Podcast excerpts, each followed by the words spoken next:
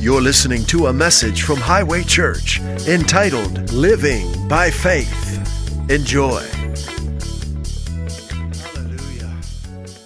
God is so good. We just want you to soak in His presence during our time together. That's why we love our worship services. It's a time to just come and get filled up, filled up with the fullness of God. Isn't that funny? My phone is ringing. You know what I'm going to do right now? I'm going to turn it on, do not disturb. It's a time when we like to get filled up with the fullness of God. We want to soak in His presence. You know, uh, being full of the presence of God is, is the state that God has called us to live in. When you're full of His presence, discouragement can't get in, fear can't get in, worry can't have its way with you. We want to be filled with His presence. How do we become filled with His presence? Same thing what Jesus told us to keep our mind stayed on the reality of what He's done for us, to use our mouth to declare what He's done for us. Hallelujah. Father, we thank you for this time together. Thank you, Lord, for everyone who's watching, for everyone who's listening.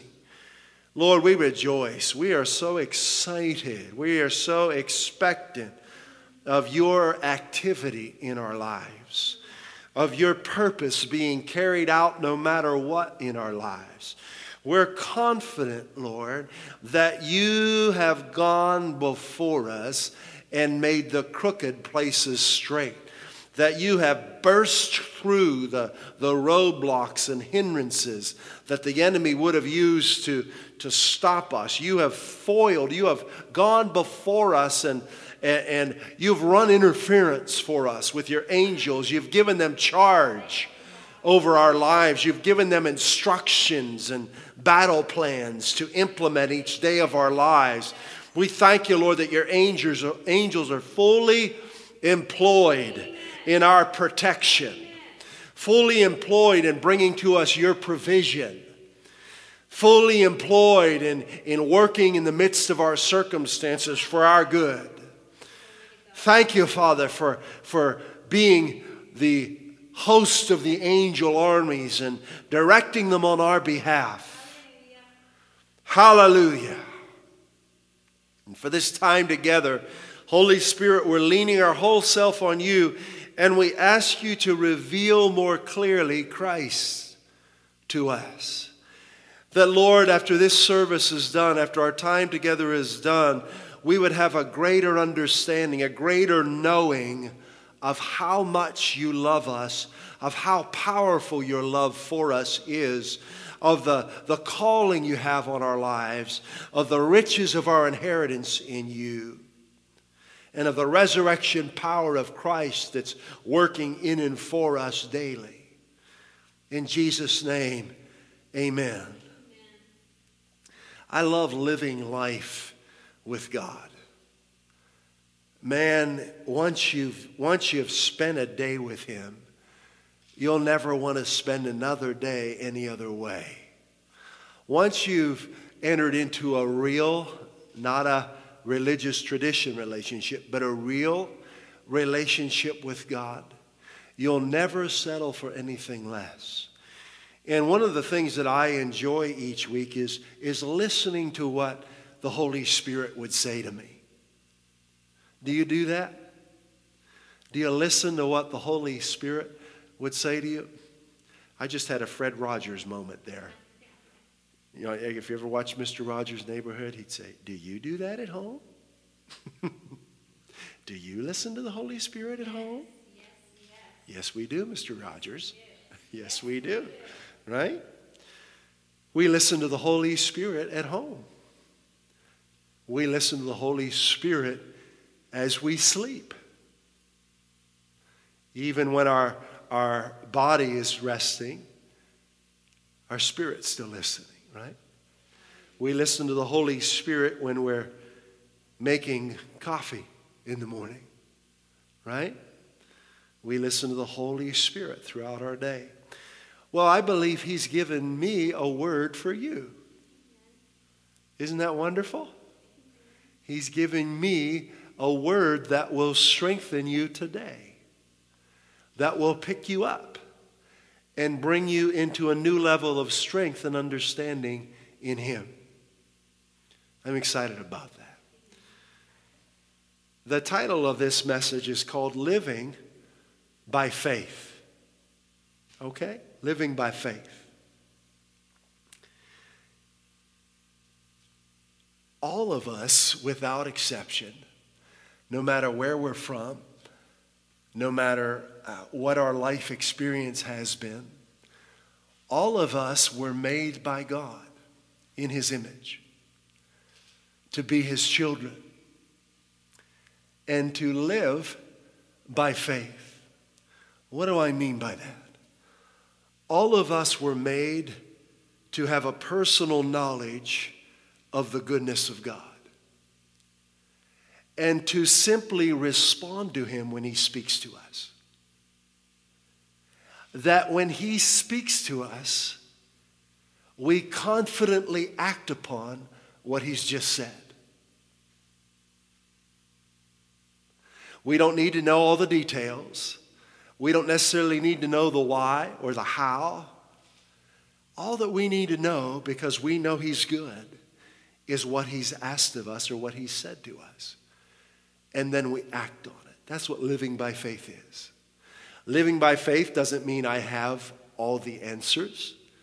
It doesn't mean I understand all the details and ins and outs of every situation. It simply means I know what God has said to me and I'm acting on that, living by faith. The life that every human being, that your aunt and uncle, that your cousins, that your spouse, that your children, that you yourself, the life that every human being is deep down, way inside, longing for, is a life that can only be unveiled by faith. Everyone, whether they realize it or not, is longing to live by faith, to hear God's voice and to act on it. because we're made this way, if we put our faith in anyone else, or anything else other than God, we will miss out on the destiny He's prepared for us. We will miss out on the divine pleasure of intimacy with Him. We will miss out on the richness of a daily relationship with the one who made us. God made us to hear his voice and to act upon what he said. It's not strange. It's not spooky. It's a relationship with him. Now, I understand that there are topics in the Bible that the Bible speaks of that we've heard a lot about. Faith is one of them. Peace is another one. Love is another one. And what we like to do at Highway Church, and I happen to have a brand new can here of, uh, of de-religification spray. And, and I'm going to pop the lid off this thing. Okay? And this actually it works through the internet. So I'm going to spray the camera with, with my new can of de-religification spray. Okay? So, so just bear with me.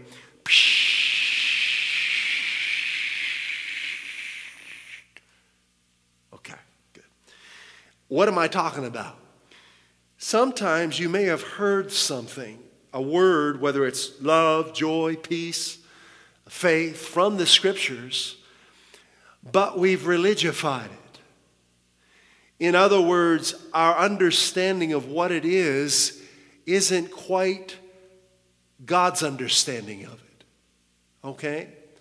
Sometimes we take something wonderful from the Word of God and we turn it into a work. Without intending to, we turn it into something that becomes heavy, something that, that, that is difficult to carry. Something that was meant to strengthen us actually becomes something that causes us to stumble. But it's not the topic that the problem, that, that's the problem, it's our understanding of it. So we're going to talk about faith a little bit, okay? It's, it's so simple, you'll be amazed at the simplicity of it, all right? Let's talk about faith because we're talking about living by faith. So I'm going to ask you to please remove your religious headphones. Take them off, put them on your coffee table. Take off your religious goggles. I'm about to say, th- say some things, but I don't want you to hear what you think I said. I want you to hear what I'm going to say. Okay? Here's the first statement. Are we out, everybody awake? Check, check if there's anyone else in your room. Make sure they're awake. Make sure that they've got a box of Cheez Its or something to munch on while we talk. Keep them awake. Faith is not, never has been, independent. What I just said is faith is not independent. Now, now hold on a minute. Let me, under, let me clarify. I love independence. I am thankful for our nation, that our nation was founded upon uh, the, the very principles that each of us have inalienable rights given by God. In the scriptures, we were never meant to be ruled over by an earthly king. Thank God that our forefathers realized that and decided to have elected officials instead of kings. God was meant to be our king. So I am all for independence in that sense. And I will say this to you if your faith is in God, it will make you independent of the world system. That's not what I'm talking about. When I said faith is not independent, I mean this. When, when Bible faith when faith is active, it is never only one person involved. It is never alone. It is never isolated. Follow with me.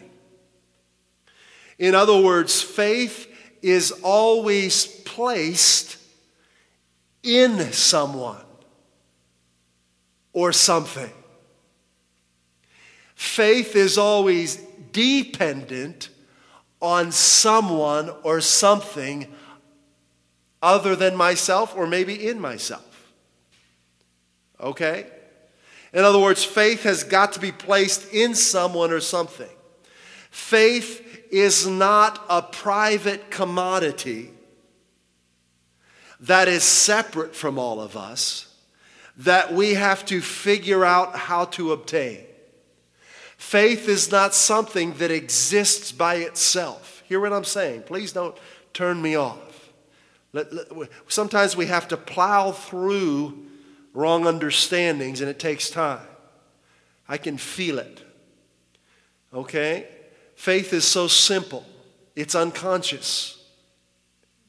Faith is not this external, all by itself entity that we have to somehow figure uh, out a way to obtain it. Okay? Faith in no way is difficult to obtain. In no way is faith difficult to obtain. We were made to live by it. It's in all of us. We're made in the image of God. He put faith in all of us. Faith is as natural as breathing. Give you a natural example, a simple example. Let's say that my car that I've owned for the last five years has been very reliable. That, that every time I go out to start my car in the morning, and it gets me where I want to go. Because of the reliability of that car, I've developed faith in that car. Because I know that when I turn the key, it's going to start. I didn't try and develop faith in that car. Faith grew on the inside of me because of the performance of that car. Now, if that car was not reliable and I had a lot of issues with it, when I went out in the morning, I wouldn't have faith in that car. I might hope. I'd be hoping that it'd start, but I couldn't be confident in it. And I'd have to take other precautions for backup plans because I'm not sure if this car is going to start. All right? So faith is very natural when the object of our faith is reliable.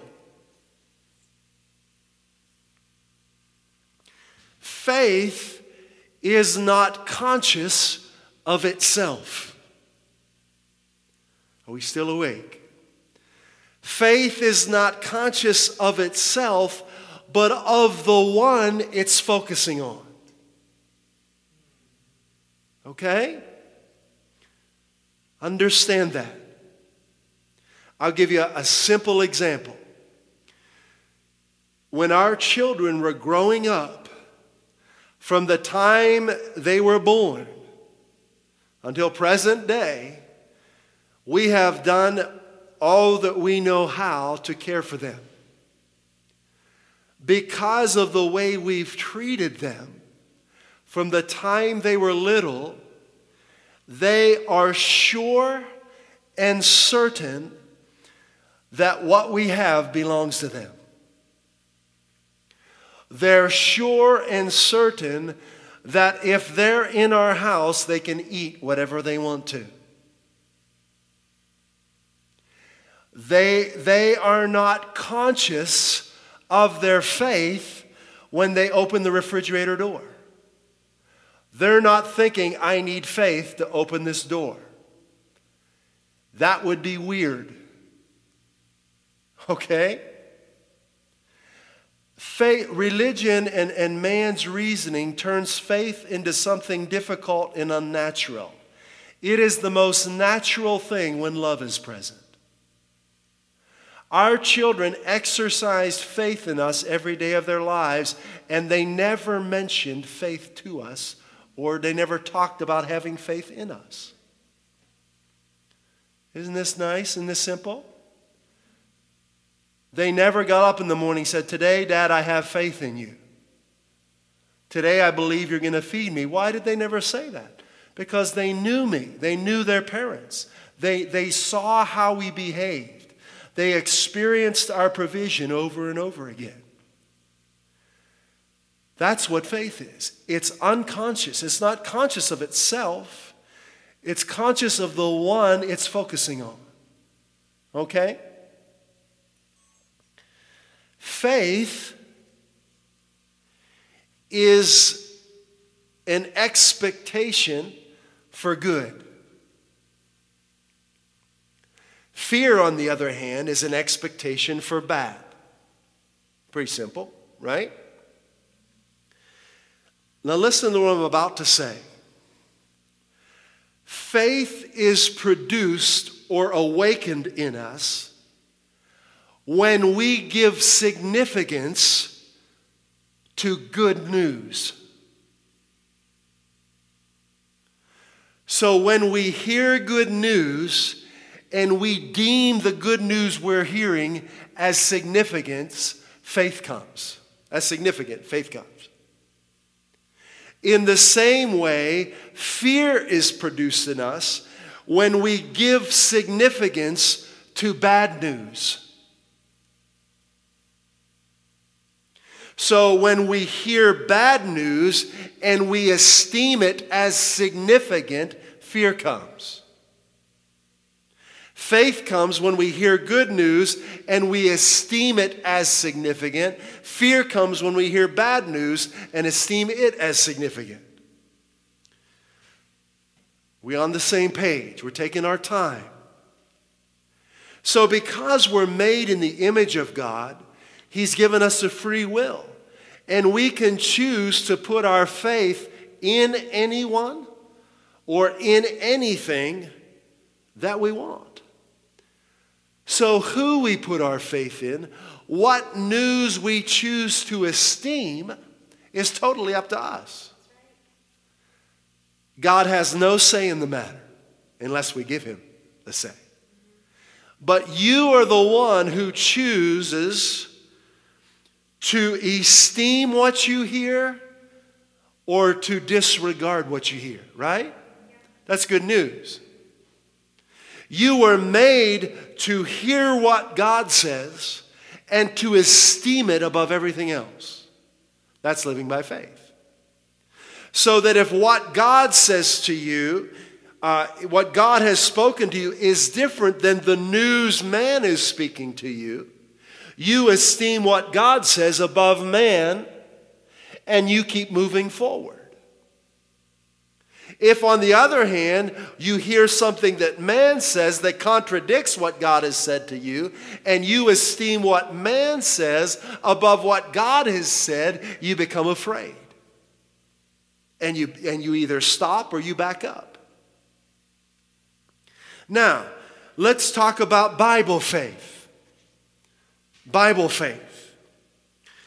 When you see the word, the English word faith, we know the Bible is written in Hebrew and Greek, but we don't, I don't know Hebrew or Greek. I read the English. So when, when I see the English word faith in the Bible, it is always exhorting us to place our faith in God. All right? It's important to understand because it doesn't always say faith in God, sometimes it just says faith. But it is implied and it is given when you understand anytime the Bible talks of faith, it is an exhortation to place your faith in God Himself. Okay? Now, what do we mean by placing your faith in God? Believing that He is who He says He is, believing that He is good and His mercy endures forever. Do you want to hear something funny? Nowhere in the Bible does God try and prove that He exists. It's not in there. Why? Faith is not believing that God exists. Why? Because nothing could be more obvious. Right? Romans 1:20 says for since the creation of the world God's invisible qualities, his eternal power and divine nature have been clearly seen, have been made obvious by that which has been made, so that men are without excuse. So understand when, when the Bible talks of faith, it's not asking you to believe God exists. It's asking you to believe that He is who He says He is and that He's done what He said He would do. Okay? Very important to understand that. Now, why is it that Bible faith is not believing that God exists, but believing that He is good? Well, as I said, the existence of God is obvious.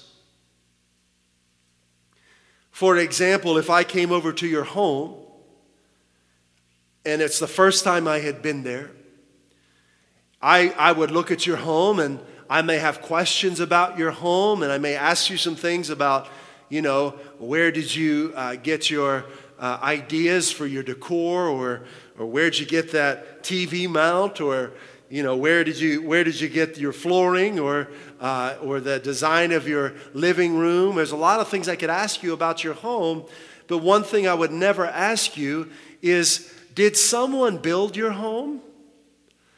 Did someone design your home? Why would I not ask you that question? Because there's never been a home that hasn't been built by a builder. There's never been a design that hasn't been designed by a designer.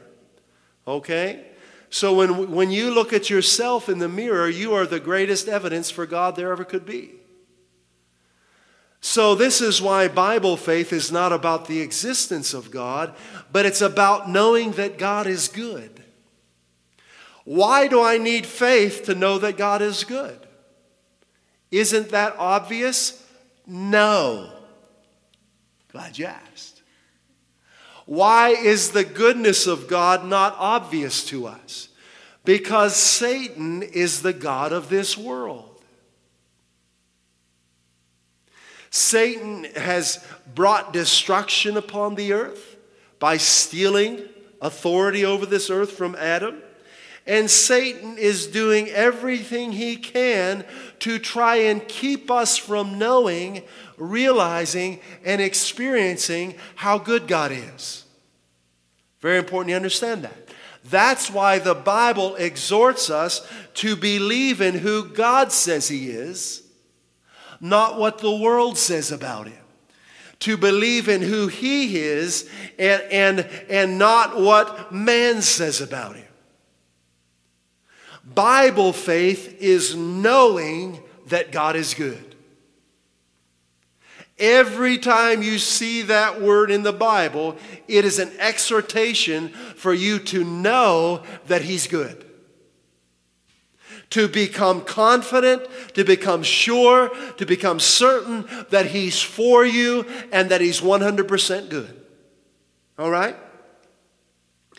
So let's look at just a few. If we had time, we could literally spend all day and all night going through scriptures that exhort us to know that God is good. I'm going to give you just a few.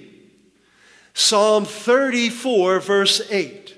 Excellent example of what I'm talking about. Psalm 34, verse 8 says, Taste and see that the Lord is good. We have to do that. And blessed, happy, prosperous, successful is the man who takes refuge in him. Why do we have to be exhorted to do that? Because we're living in a fallen world and Satan is the God of this world. He's trying to blind us from the goodness of God. We're not going to let him do it, are we? One of his greatest tools is religious tradition man's religion. So you've got to be willing to take God at His word, even if people uh, decide to reject you as a result of it. I'm willing, are you? I'd rather have God than anything else or anyone else in this world. Taste and see that the Lord, how do we taste and see that He's good? We believe what He says. We take him at his word. Psalm 119, verse 68 says this You are good. It's talking directly to God. The psalmist is talking directly to him, and it's for our exhortation to know that he's good. You are good, and what you do is good. Isn't this simple? See, faith is, is so simple and so natural when the object of your faith is good. You are good, and what you do is good. Teach me your decrees. Why? So that I can know how good you are. So that I can personally have an unshakable confidence in my life no matter what's going on around me. Psalm 145 9 says this The Lord is good to all. To all? Yeah. To all, regardless of their behavior. The Lord is good to all, the Bible says. Amen. And has compassion on all. Wow. I thought it was dependent upon my behavior. No, the goodness of God is dependent upon His nature, not my behavior. James 1 17 says this every G O O D good gift and every perfect gift is from above and cometh down from the Father of lights with whom is no variableness. In other words, he's always good. He always has been good. He always will be good. Neither shadow of turning. So the Bible tells us that if something is good, it comes from our Father. If something is bad, it doesn't. Isn't this simple? it really is. It's as simple as, as A, B, C, isn't it? How difficult religion has made it. How difficult. We're going to change that by just taking God at His word. See, faith is automatic when you know how good He is. Faith is simply a response to the goodness of God. so, as New Testament people, what do I mean by that? People who are on the other side of the resurrection. That's you and me because we're in 2020 that people who are living on the other side of Jesus' resurrection and ascension, that people are living after the Holy Spirit has descended and baptized in fire. For us as New Testament people, we realize that the Bible is exhorting us to put our faith in Christ. Now, God, obviously, Christ is God, Jesus is God, but God can be a generic term, the way that people use it. We are exhorted, those who live after Jesus has risen from the dead, that's everybody living today, right? We're exhorted specifically to put our faith in Jesus Christ. Why does the New Testament exhort us to put our faith in Jesus Christ? Because Jesus Christ is the person of God. He is the personification of the goodness of God. Hebrews 1 3 says that Jesus is the exact representation of God's nature. Stay with me. That's why we're exhorted to put our faith in Him. He is the living personification of the love and goodness of God. Jesus, when He came into the earth, when He began His ministry at the age of about 30, He clearly revealed to us the goodness of God and made it easy for anyone to have faith. Easy. Easy peasy. Okay? Let's look at what the goodness of God says to us to exhort us to put our trust in Him. Let's go to Matthew chapter 7 and let's start at verse 7. Let's listen to the simplicity of faith in Christ. And I, I, I want to emphasize that this is Jesus talking. And the reason that I emphasize this is because I've heard m- many over the years, ministers as well, that will get frustrated when we make it this simple. But we make it this simple because Jesus made it this simple. Okay? Here's the goodness of God communicating verbally to you. Ask in verse 7, Matthew 7, verse 7. Ask, and it shall be given you. Seek, and you shall find. Knock, and it shall be open to you. I don't see anything difficult there. I want you to see the contrast between the person of God and man's religion. This might hurt a little bit, but it's a good kind of hurt because you don't need man's religion. You need the simplicity of Jesus, the simplicity of faith in Him. Ask and it shall be given you. Seek and you shall find. There's no question mark here. There's no wondering if He's going to hear me, if He's going to respond to me. Knock and it shall be open to you. For everyone that asks receives. Wow. And he that seeks finds. And to him that knocks, it shall be opened. Wow. Now, listen to this simple. Jesus makes a comparison that I made earlier about my children. Okay? Look at verse 9 of Matthew chapter 7. Or what man is there of you whom, if his son, his child, would ask for bread, would give him a stone? There's not one of us, right? Of course not. Or if, or if the child asks for a fish, would give him a serpent? Of course not. Why wouldn't we do that? We know what good is, right? It's built into us. So if my child comes to me and said, Dad, I'm hungry, I don't have to say, gee, should I give him a rattlesnake or should I give him a, a turkey sandwich? Hmm. There's no question.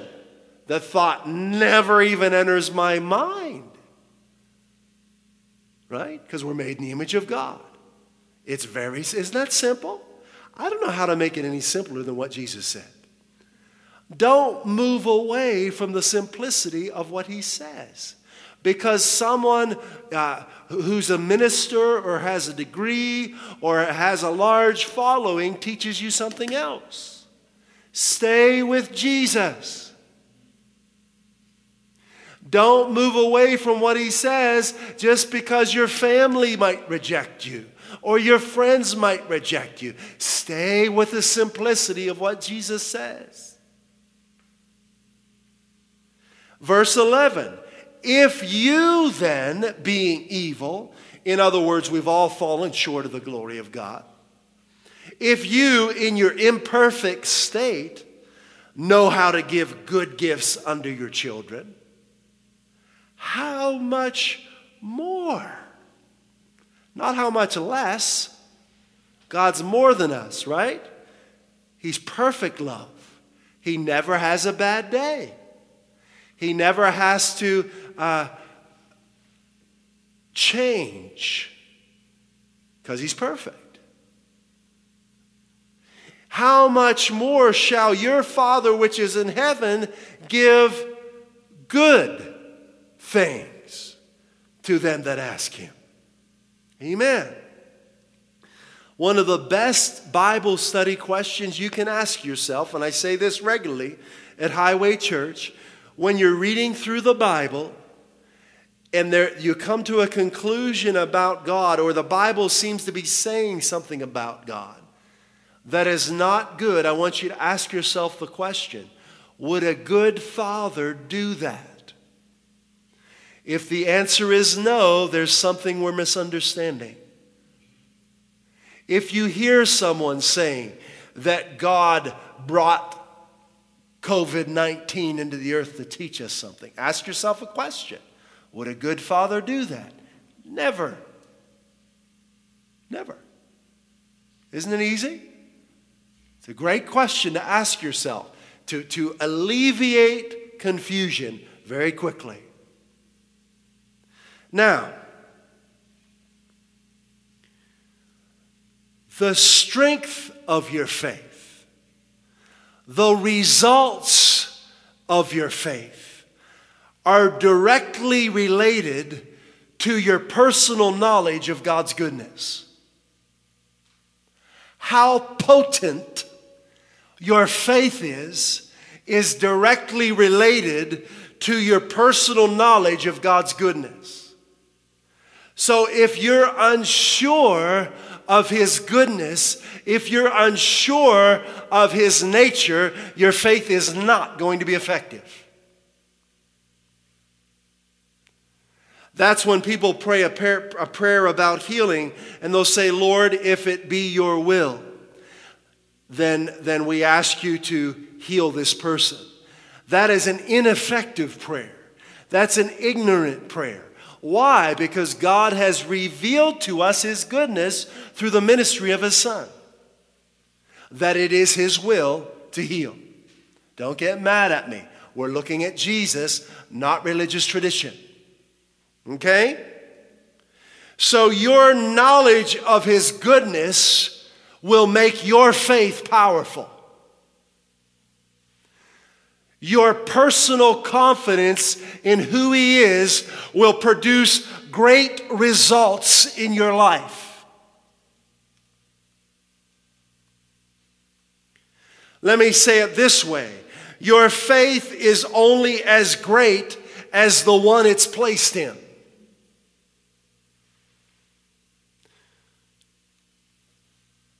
Let's go to Hebrews chapter 11, verse 1. Your faith is only as great as the one it's placed in. Now, the Bible gives us a definition of faith, and here's an example of what I said earlier that when the Bible, when we see faith in the Bible, it is a given, it is exhorting us to put our faith in Christ. Okay? Let's read Hebrews 11, verse 1, and then verse 6. It says, Now faith in Christ okay? Confidence in his goodness is being sure of what we hope for and certain of what we do not see. So, faith in the goodness of God, in the person of Christ, makes us sure of what we hope for. Why? Because He wants to make your hopes a reality. He wants to give you the desires of your heart. Ask and it will be given. Keep it simple, right? And certain of what we do not see. So, my faith needs to be placed in someone who's greater than what I hope for and greater than what, than what I see. I need to have faith in someone who's greater than my dreams who's greater than my aspirations, who's greater than my hopes. Who is that? Jesus. So when my faith is in Jesus Christ, who's greater than my hopes, my hopes become a reality. Why? Because He is for me and He goes to work on my behalf to take what once was a hope and make it real. That's what he does. He's the one who makes hope a reality. And because he's so good and he loves you so much, your hope will turn into confidence and, and, and assuredness and certainty. If you don't know how good he is, you will stay in the realm of hope. And eventually you'll be crossing your fingers instead of believing right? You'll put your confidence in horoscopes, in tarot cards, and, and what the, the, the position of the stars, and the, the calendar, and anything else. But when your confidence is in the goodness of God, all of that stuff goes away and means nothing to you. And you become a person who's sure and certain that God loves me and that He is faithful to do what He's promised and to fulfill His word in my life. Now, the King James says it this way Now, faith in Christ, in the goodness of God, is the substance of things hoped for. Being confident in his goodness means I know that he's going to take what I'm hoping for and he's going to put substance to it and bring it into my life. I have no doubt about that. Why? Because I know how good he is. It's the evidence of things not seen. God's love for me is the evidence of his promises being fulfilled in my life. The goodness of God is all the evidence I need to follow Him. You see, this is what we talked about last week the contrast between the knowledge of good and evil and living by faith. I don't need to know everything. I don't need to know the ins and the outs and the whys and the who's and the where's and the when. Because I know that God is good, all I need to know personally is what He said to me. And I'm going to do that. That simple reality will, will automatically remove stress from your life. I don't need to know what other people think of me. I don't need to know what people are going to say about me. I don't need to know what the stock market's doing.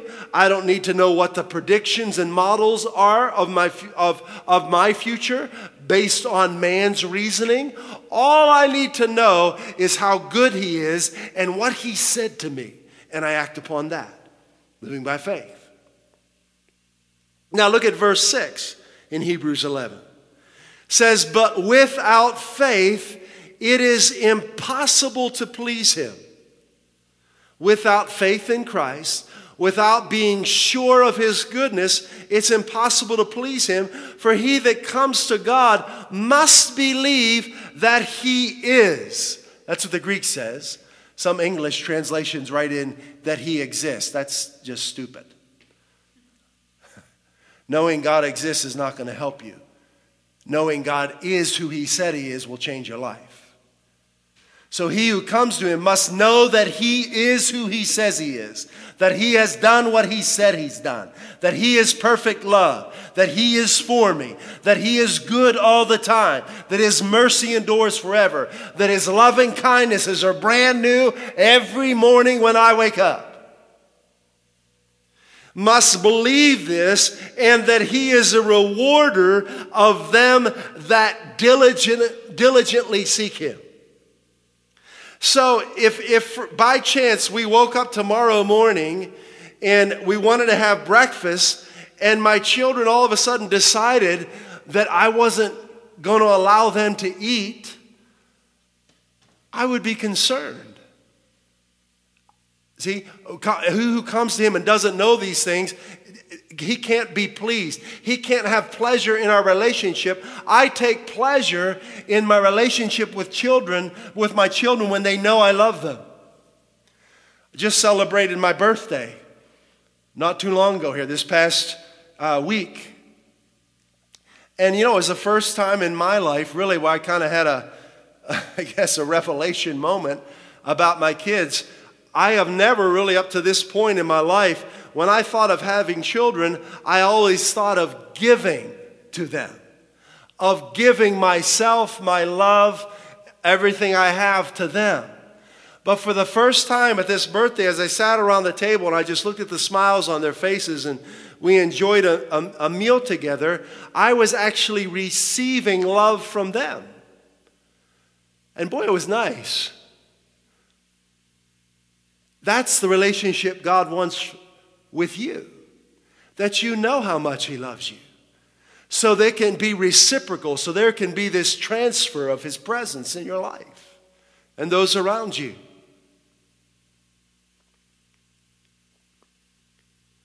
Now, if you find yourself struggling, if this concept of living by faith is foreign to you, if you find yourself challenged to trust God, don't get down on yourself. Just ask yourself this question What have I been listening to? And you'll find the very answer to why it's a struggle for you. Whose words have you been esteeming in your life? If you've been esteeming your own words, because no one listens to you more than you do, and if we're not careful, the things we say about ourselves can do damage to ourselves. You are the greatest preacher in your life. Okay? So if you're having challenge, if, you, if, you, if doubt and unbelief are plaguing you and fear and anxiety, just ask yourself, don't get down on yourself. Don't get down, don't get discouraged. Just, just do an inventory. Say, what words have I been listening to? That's all. And you'll get answers. And then when you when you realize the words that you've been listening to aren't healthy God words, replace them with what he says about you. And watch what will happen. Faith will become automatic in your life. It won't be an effort, it won't be a struggle, it won't be a work. It won't be something you're trying to, to obtain. It will simply be a response to his love for you.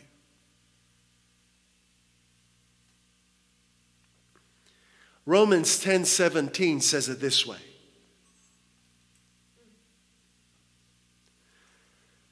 So faith in the goodness of God, in Christ, comes from hearing the good news about Christ. Isn't that simple? That's the New Living Translation. Faith in the goodness of God comes from hearing words about the goodness of God. Isn't that simple? Makes sense, doesn't it? Sure, it does. The Amplified says this faith in Christ comes by hearing what is told, what is heard by the preaching of the message that came from the lips of Christ. That's why at Highway you're going to hear a lot of Jesus here.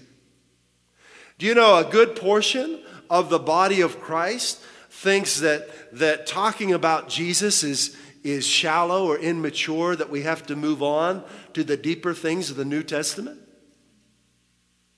Can I say this to you? Everything you could ever want to know about God is found in Jesus. The fullness of God dwells in Jesus. How deep do you want to go? Jesus is as deep as you could ever go. The message says it this way The point is, before you trust, you have to listen. See, many are trying to have faith, but they haven't heard the good news about God's love for them. And they're not hearing it at the church they go to. I would recommend changing churches in a hurry. I've got to go to a house of worship that is full of the good words, the good news, the goodness of God. I've got to hear goodness of God words every time I come to my church. I can't waste time with man's speculations and quote unquote deep reasonings. I need simple, fresh, hot Jesus. Don't fool yourself. You need him too. Before you trust, you have to listen to Jesus. How can I trust him if I'm not listening to what he says about himself? Unless Christ's word is preached, there's nothing to listen to. I like that. Now, yeah, we've got time. I'm going to do this. In Romans chapter 1, speaking of good words, good news about Christ, the Apostle Paul says this in the New Living Translation, verses 16 and verse 17, Romans chapter 1. He says, I am not ashamed of this good news about Christ. You shouldn't be either. I'm not ashamed of it. It is the power of God at work, saving, healing, delivering everyone who believes. Verse 17 this good news tells us how God makes us right in His sight. This is accomplished from start to finish by faith. As the scripture says, it is through faith that a righteous person has life. The Young's literal tra- translation says, and the righteous one by faith shall live. In other words, the life you're looking for begins when you realize how good God is. The life that you've been dreaming of, that your heart has been longing for, begins when you gain the knowledge of His love for you, of His goodness, of what He's done for you. Then you begin to move forward confident in Him knowing that He will never forsake you, that He will never leave you, that He will never harm you, that everything that He has for you is good. Let's finish it up in Matthew chapter 8. Let's go to Matthew chapter 8 and we'll finish up this message. And I'm having a feeling we're going to continue this next week. Hallelujah. Matthew chapter 8. So, Bible faith is confidence in the goodness of God.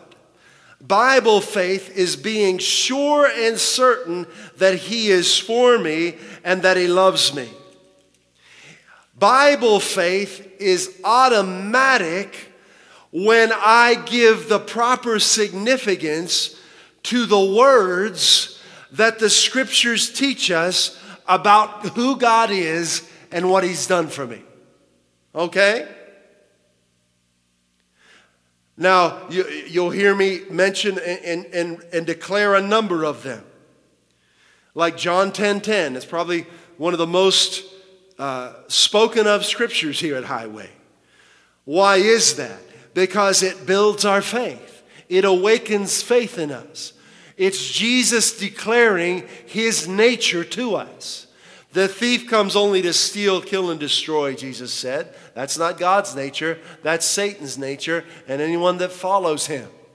But I came, the person, the personification of God's goodness, I came that you might have life to the full till it overflows, more and better life than you ever dreamed of.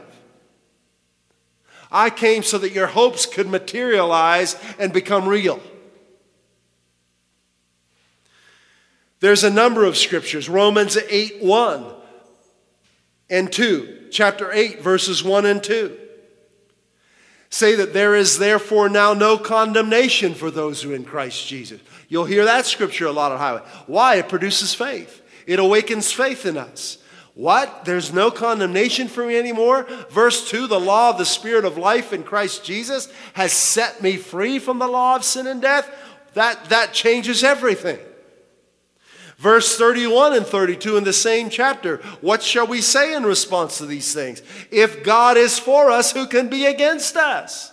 He who did not spare his own son, but gave him up for us all, how will he not also, along with him, gladly, graciously, freely give us all things? Woo! Confidence is growing. You meditate on these scriptures and watch what happens to your confidence. Watch how fear loses its hold on you. Matthew 8 17. Himself took our infirmities and bare our sicknesses. Isaiah 26 3. You will guard him and keep him in perfect and constant peace, whose mind is stayed on you. Now, in the New Testament, in the ministry of Jesus, we see two people only two. That Jesus, that received the highest praise from Jesus for their confidence in Him. Can we do this and then we'll be done? Okay? And I'm going to I'm to be brief here, and we'll continue next week. Two people, one of them is the centurion in Matthew chapter 8, and the other is the woman of Canaan in Matthew chapter 15. Now, what did they have in common? Why was it that these two people, and only these two people, received such high praise from Jesus? The one thing, now you had one who was a centurion, a military man, and you had one who was a, who was a, a homemaker, a mom that had never been in the military. And in that day, women were not esteemed like they should be. Women were not considered equal with men. So you had people who, by, by the world, would be very different, but they both had an astounding faith in Jesus. What was the common denominator between the two of them? Neither one of them were under the law, were in the Mosaic covenant. What does that mean? Neither one of them had to deal with condemnation. That's huge. Jesus remarked that even God's own people didn't have the faith that, this, that these people had. Why? Because of condemnation, the law of sin and death. This centurion and this woman came to God knowing how good He is. In fact, they knew they didn't deserve what they were asking of him.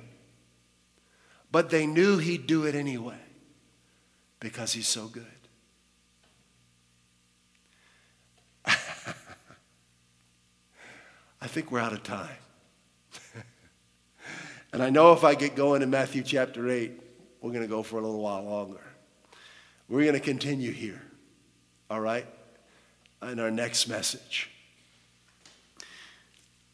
But this was a good foundation. So I want you to, to review the scriptures that we've gone over. Write them down, review them. God wants you to make your decisions. He wants you to live your daily life fully confident that He's for you and that He's good all the time. Okay? He wants you to live by faith, to simply take Him at His word, to act on what He said and never look back. We're going to continue here next week. Jennifer, come on up here. Let's pray. You have something you want to share, sweetie? Yeah, Go ahead. While Joseph was ministering this word, I just kept thinking of a person in the scripture that might fit you and you might relate with this person. It's a person who moved from doubting to believing, Hmm. from doubt to faith. Um, you know, uh, I was looking this week at what happened after the resurrection, and it was powerful. There was an occasion where Jesus came right through the walls of a room in his new glorified body, just didn't use the door. Hello. No door necessary. Just walked through the walls, and he came amongst the disciples who were waiting for him. And there he told them about the good things that were to come and the authority that they now had as a result of him um, being raised from the dead. He said, As the Father sent me, I'm sending you. Great, great gathering of believers. But guess what? There was a person missing. One of them didn't show up that day. And he didn't have the um, didn't have the opportunity like all the others had to hear what Jesus had said. They did, everybody else saw him. Everybody else saw him walk through the walls. Everybody else heard the amazing life-giving words that he gave, but this guy wasn't there that day. He was absent. And he didn't hear, he didn't get to see, he didn't get to know um, what was shared. But eight days later, Jesus returned. And that time, this gentleman was there. He didn't miss it this time. But before that day, everybody was telling him, saying, Listen, we saw him. He's alive. We saw him. And you know what this gentleman said? He said, I'm not going to believe it. I just won't. I refuse to believe unless I see for myself. Well, eight days later, and you might know who it is now, it's Thomas, who's known as Doubting Thomas. But that wasn't the end of him, he didn't end doubting. He saw Jesus for himself, and I just want to read this to you. You might relate with this. Maybe you are like Thomas, that you never heard this before, that you missed out on the good news of what Jesus has done. You weren't in the room, you've never seen it, you've never heard the good things that Jesus has said. But here's what Jesus did for Thomas. He said, Eight days later, Thomas and all the others were in the house together. He made it this time. And even though all the doors were locked, Jesus suddenly stood before them and he said, Peace to you, he said. And then looking into Thomas's eyes, he said, Put your finger here in my wound.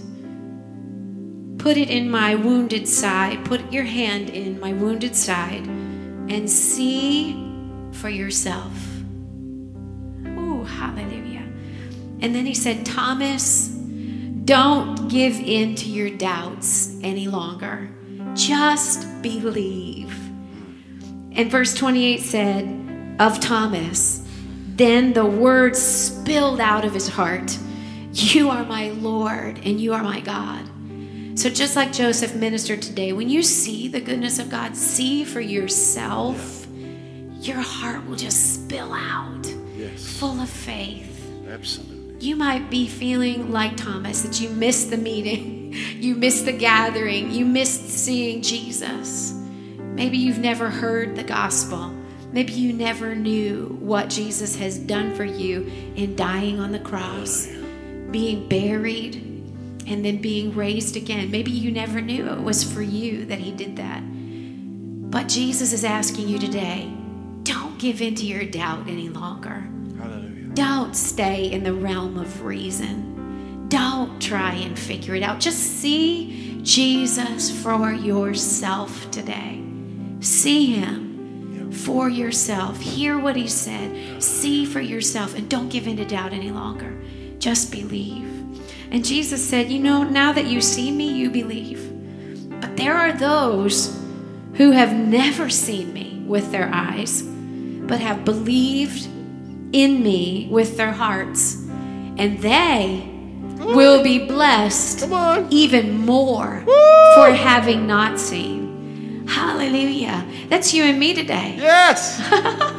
Thomas missed the room. Jesus was there. But you know what? Jesus has gone on to the Father and is seated at the right hand with the Father.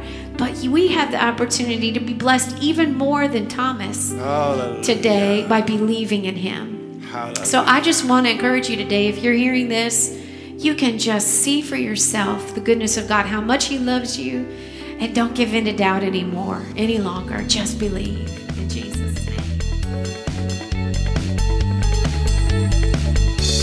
At Highway Church, we want to help you grow in your relationship with Jesus Christ and experience the abundant life He came to give you. If you'd like to learn more about God's amazing love for you, please visit us at highwaychurch.us. You can email us at info at highwaychurch.us or message us via our Facebook page. Put your trust in Jesus today and taste and see how good He is.